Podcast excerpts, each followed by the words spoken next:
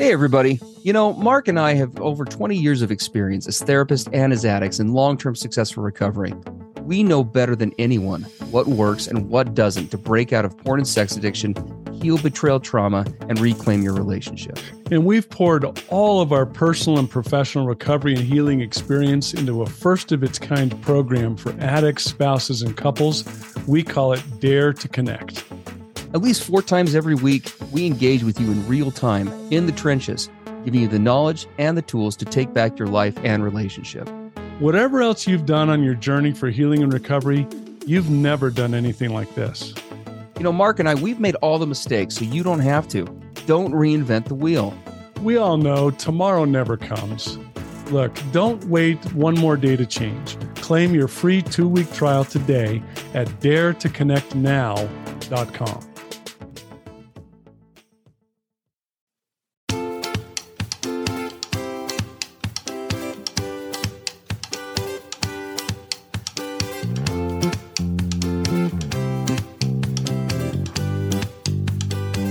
Hey, everybody. I'm Steve Moore. And I'm Mark Kastleman. We know the pain and heartbreak of porn and sex addiction. And we know the triumph of breaking completely free. Every day, we help our clients find hope and healing. Join us in the fight to take back your life, your marriage, and be stronger than ever. This is the PBSC Squared podcast.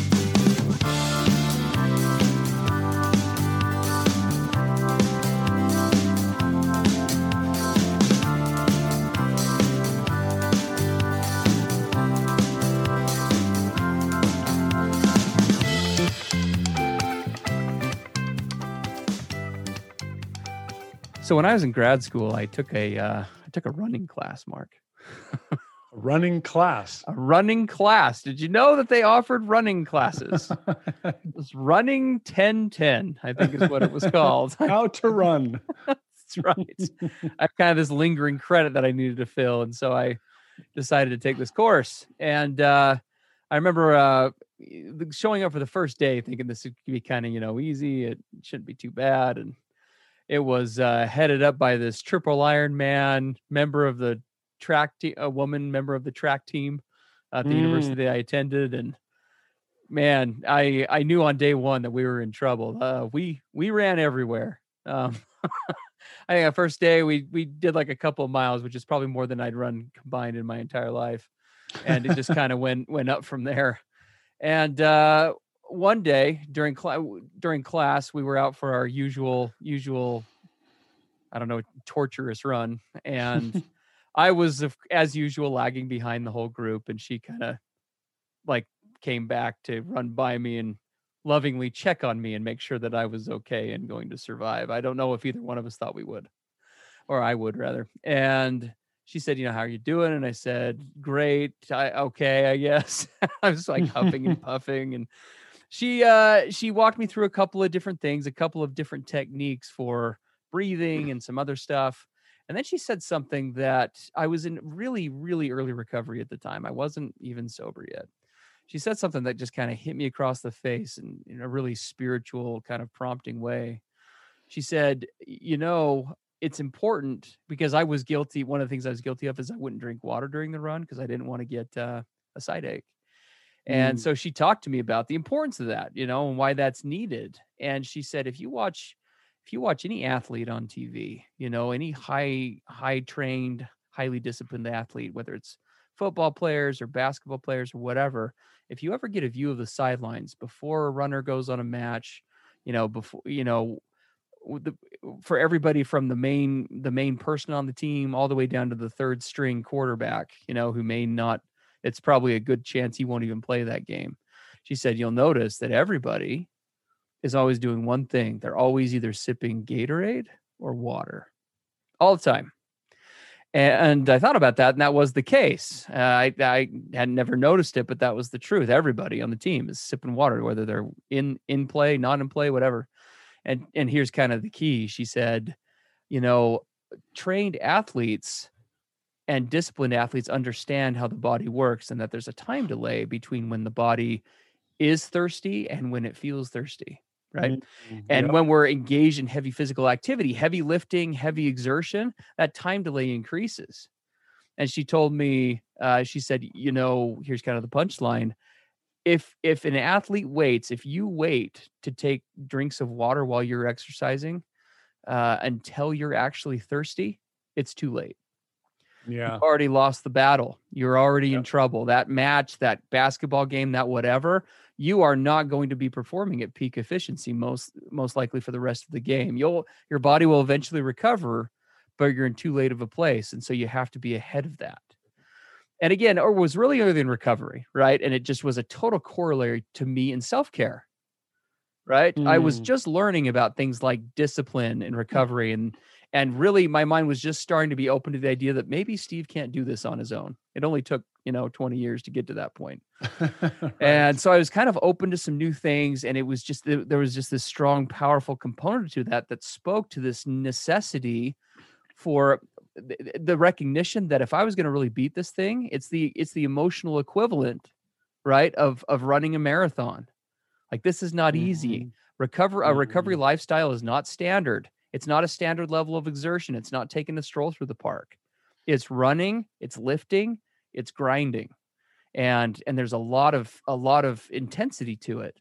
And just uh, just like with the physical example if i'm going to make pro if if i was going to make progress in this process the impression was that i needed to start getting regular with this stuff and i needed to quit paying attention to things like well I'm feeling great today, so I don't need to take care of myself, right? Versus I feel like crap or I just relapse five times and so I need to need to do a ton of it.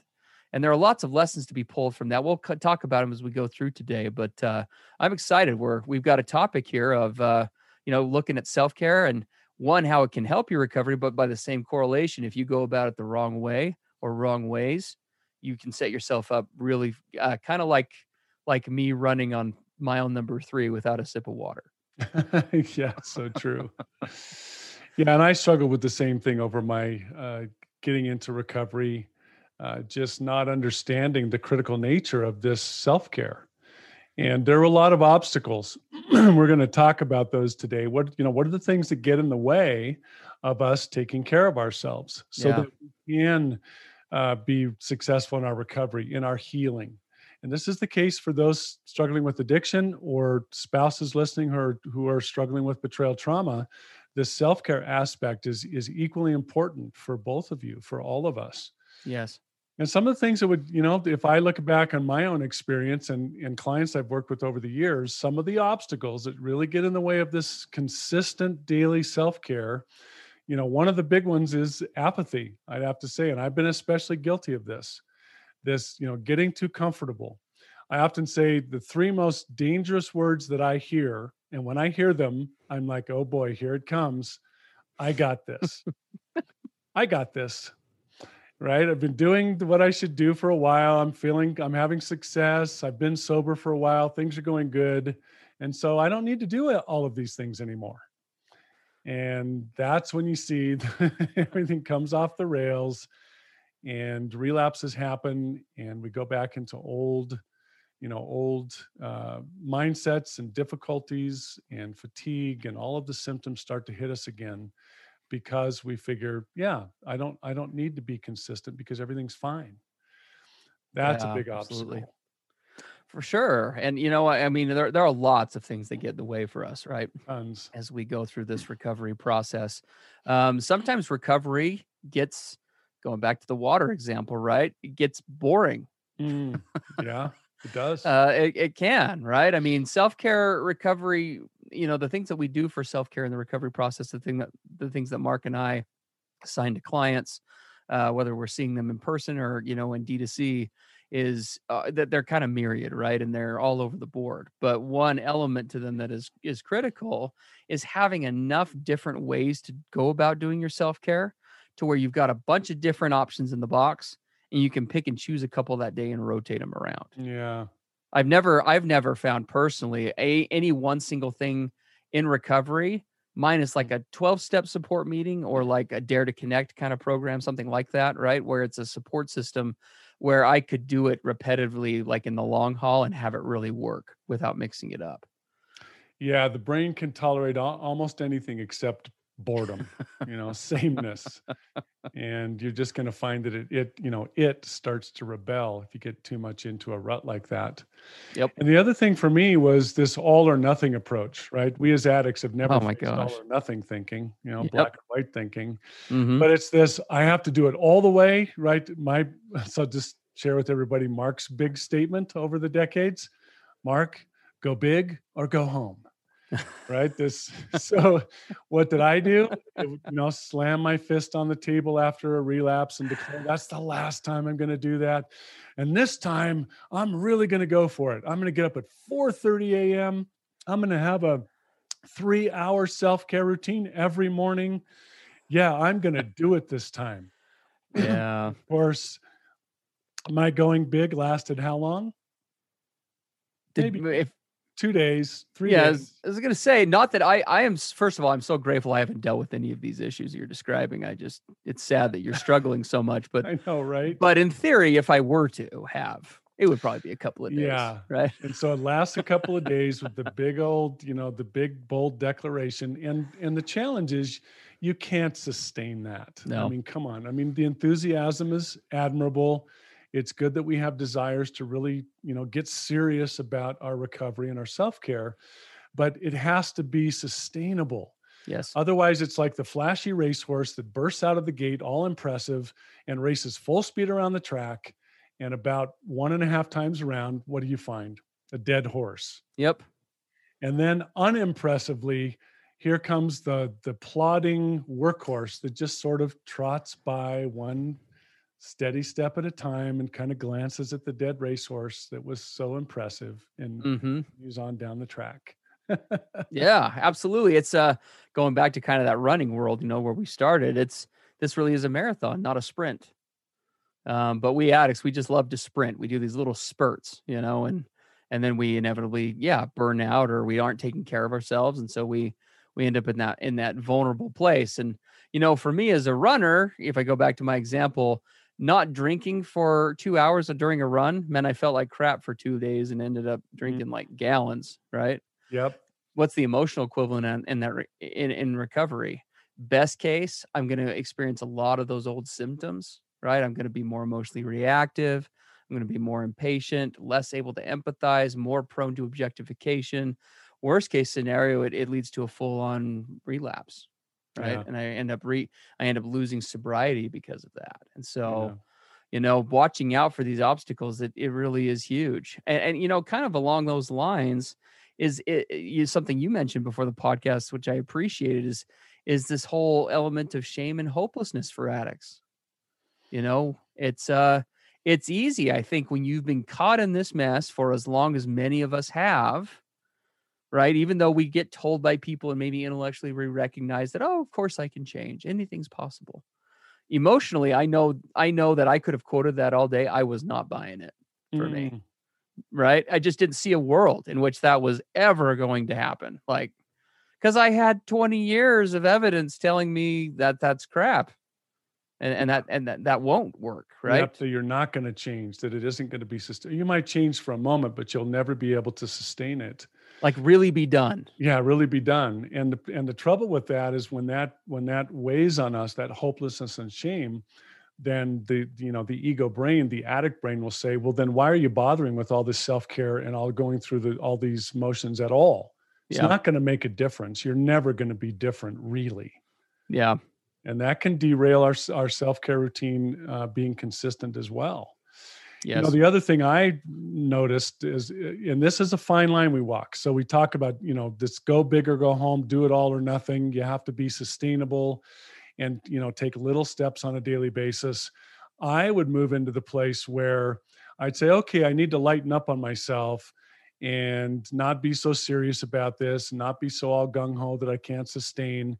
And then if I wasn't careful, my brain would go to the other side that would say, well, this is all optional right? I need to lighten up on myself. Don't be so strict. Don't think you have to do this every day.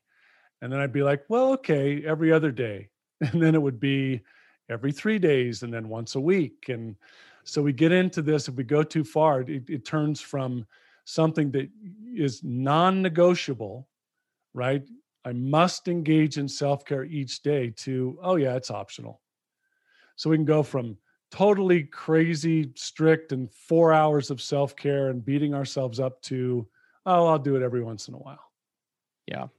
And we have to find a balance there. And that comes to our next point that you and I talked about is rather than looking at self care as one big block of effort and time that we have to carve out this huge section of our day, Mhm. I find much more success for me and and and pretty much all the clients I work with. How do you make it sustainable by integrating your self-care into your daily life? yeah. I like to say, what are you already doing? Right? Takes up your time already, and you can integrate some of these things into that existing schedule and effort to get your self-care in.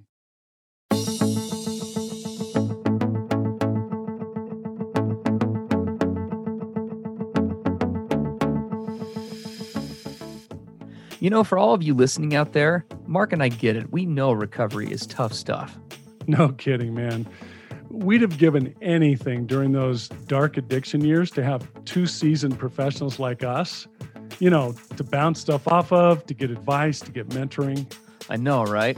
That's why we've created the perfect program to guide addicts and spouses on their path to healing. For those listening today, there's no need for you to reinvent the wheel. You don't have to make the same mistakes we did. Don't go it alone. We're in this together. To get started, visit daretoconnectnow.com. So, for Yes. example, I often ask clients, do, do you commute to work? Yeah, I do. How long is that? Oh, half hour. That is prime spiritual self care time. Yeah. You're in the car, you're by yourself, it's private, it's quiet. Guess what? Pri- prime self care time, and you're already doing it.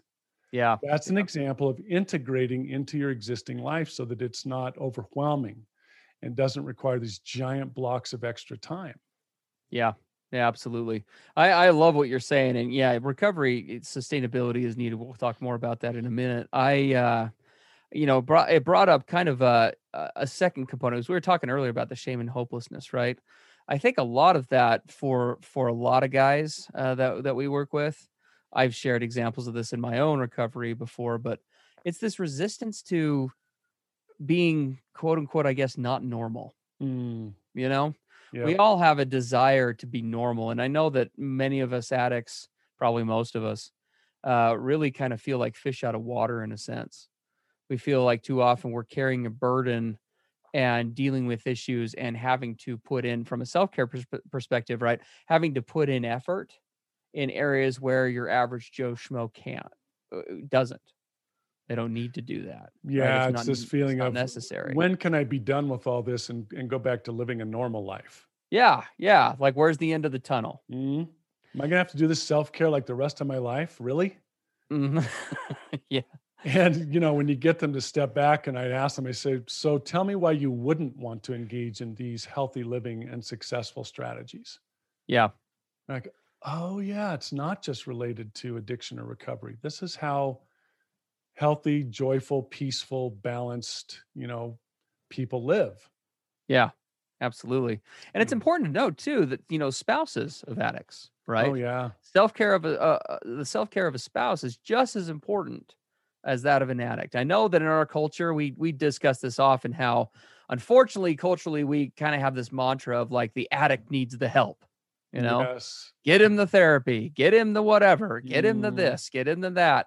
And those are all important, but we have casualties of the war, right? Most significantly, spouses uh, who are battling and dealing with a lot of the same, tr- a lot of the same issues on the uh, on the receiving end, in a place where they never even asked for it, right? And I think for a spouse in a position like that, they're also prone to a lot of these same obstacles, right? Apathy right it is it's easy to get comfortable whether you're an addict or a spouse in the recovery process you get a couple of you get a couple of months under your belt like oh he hasn't relapsed in you know 3 months or whatever i haven't I I haven't gone into severe trauma for for a few weeks or a month or two or whatever and and and without even realizing it right in subtle ways we start to place less of an emphasis on keeping our tank full yeah. and start moving back into that perception of again just normal living which just like with an addict where that sets us up for anything up including a relapse for a spouse what that sets them up for is everything up through and including those deep dark heavy unmanageable emotional responses that we all that that spouses all tend to have towards the beginning of this because there's a there's a lack of understanding or an ability to hold boundaries right? There's a lot of skill sets missing. When self-care goes down so do a lot of those skill sets and those men- ways of mental thinking. And and they're and they're going to be vulnerable to that just just like an addict would.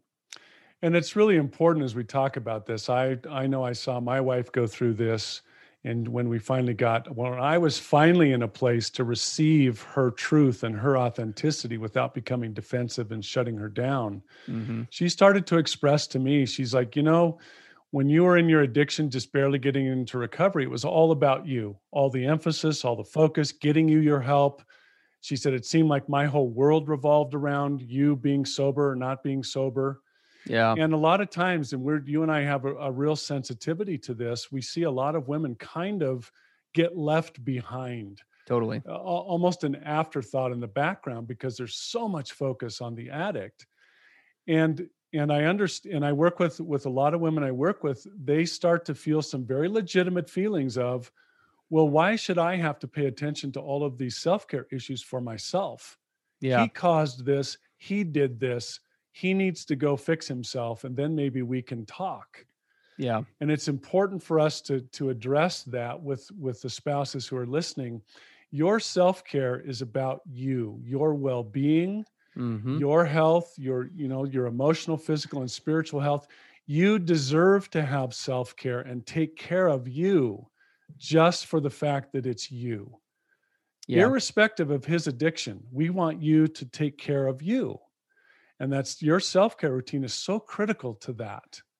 Yeah. independent of whether he's making progress or not right? And that's the other thing you and i see steve is this um, this situation where a spouse can can her motivation with regard to taking care of herself can become too closely attached to whether her addict spouse is making progress or not.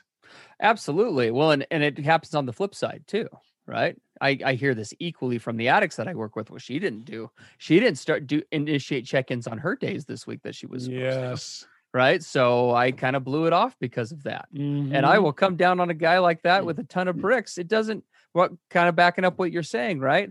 We effective or if you want your marriage to really get better, which is I think what most of our most of our listeners are wanting. If you really want to make progress in this, it always comes back to what you are doing um, you cannot afford for your own sanity, but also for your relationship to let anyone, including your partner, determine what you are going to do for you. Yes. Um, because we all recover in different ways and in different timelines. And there's there's nothing more tragic than a wife, for example, doing all this work and, like you said before, putting herself, despite all the pain, into a place of being able to hear hard things from her husband, right? To work through disclosures with him, to do all the things. She's done all of her work to get in a place to do that and is doing it. And the guy is still reactive, in denial, lying, being deceptive, you know, all of those things that we addicts tend to do. That's a tragedy. Hmm. Right? You don't want to be, I, and I wish I could say this was a theoretical, but that's how it was for me in, re, in recovery too many times. Yeah. Right. My wife would be pulling ahead in the recovery process. I wasn't doing the work and I was the one holding us back. And the thing about that is, is we we have a lot of uh, you know empathy for spouses about that because it it can become really fatiguing and exhausting yeah. for women especially I've got taking care of a household. Maybe you're raising kids. You've got a job and a, or a career profession. You're dealing with your husband's addiction. Now you're supposed to be looking at your betrayal trauma and taking care of your self care. Pretty soon, it's it's just too much. You're just yes. fatigued and overwhelmed, and you're like, "Wow, now I'm supposed to do this my own well being and healing and self care." So yeah. a big part of self care for for the women that are listening are, are you getting into tune with these practical boundaries in your life. What is too much? Where do you need to draw the line? How do you Yeah. have boundaries with regard to emotional issues? And right, you're human. You you only have so much that you can do. Yes. And that's where this really this this eye to your own self-care and where you're at Mhm. assessing that on a regular basis and setting boundaries and pulling back as needed in order to take care of yourself, which is the first priority. Yes, absolutely. You can't put anything else first, as we often say, without uh, the best way to put other people first and other things in your life first is to put yourself first. That's how we that's how we do it. Right. And and uh and, and there are lots of reasons again why we get pulled into that because those those other areas of life, be it for an addict or for a spouse, they're valid and they're real, right? they are. kids kids need nurturing and time there are other responsibilities that we all carry but the reality is is that recovery for most of us who are busy in in our lives does require some triaging and at Mm. least temporarily you may have to set some other things aside right even if they're good things um and and and there's a whole myriad of that right anything from like volunteering in a church to to anything all of those things need to be evaluated in the context of okay these things are great but are they getting in the way of my individual progress? Yeah, exactly. right because if i if i if it undermines my individual progress then i can't i can no longer give myself to the x y or z.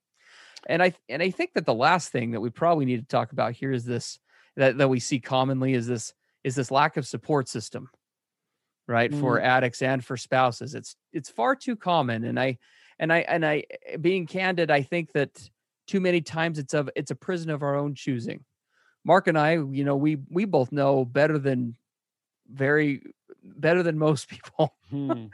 the obstacles to wanting to open up about your issues and get find people to be vulnerable with find people to share with find people to ask questions and to get answers and to do all of those different things and a, and a healthy support system outside of the recovery world or outside of your own personal recovery i i i don't know that i've ever seen anybody really break free of this and break free of all of the issues and really make a a full turnaround and a full healing experience ha- w- with it just happening in the vacuum Right, right.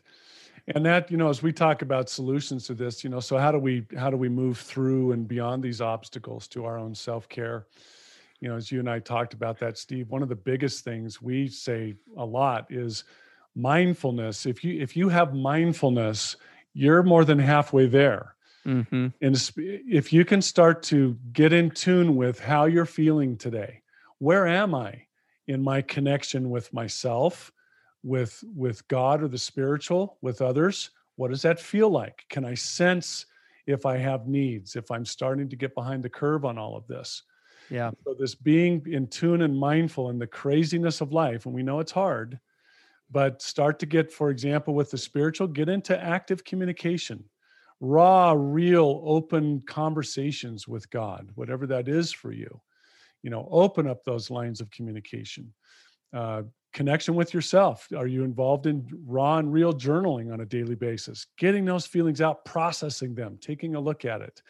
And then with others, you know, Steve and I are big, big on the best way to start to uh, be mindful with others is this this authentic connection yeah and real and transparent and expressing my feelings, my thoughts, my needs, and just laying it on the table. yeah And we don't know two better ways to do that. You know, aside from what you do as a couple, um, 12 step is an awesome outlet in all of its various forms and supports. And the other way, you know, we're going to say is uh, our Dare to Connect program that we're getting ready to launch is going to be yeah awesome way to have connection with others, with us and others that are participating. Yeah, you know we're kicking that, eh, but we are kicking that thing off. Uh, registration goes live uh, on Friday, right? Saturday. Uh, Saturday, sorry, Saturday, May- first, May twenty 1st.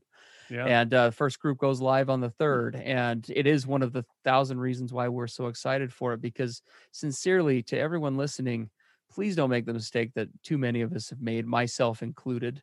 I, I say often on this podcast all the time, I I spent so much money you know 20 grand to the tune of nearly 20 grand on therapy. It could have easily been half that and one of the biggest barriers is my at was my adamant refusal to engage in anything support system wise Mm, i don't want anyone to know. It's like okay fine i'll tell a therapist and like that's it like that's it you know adamantly.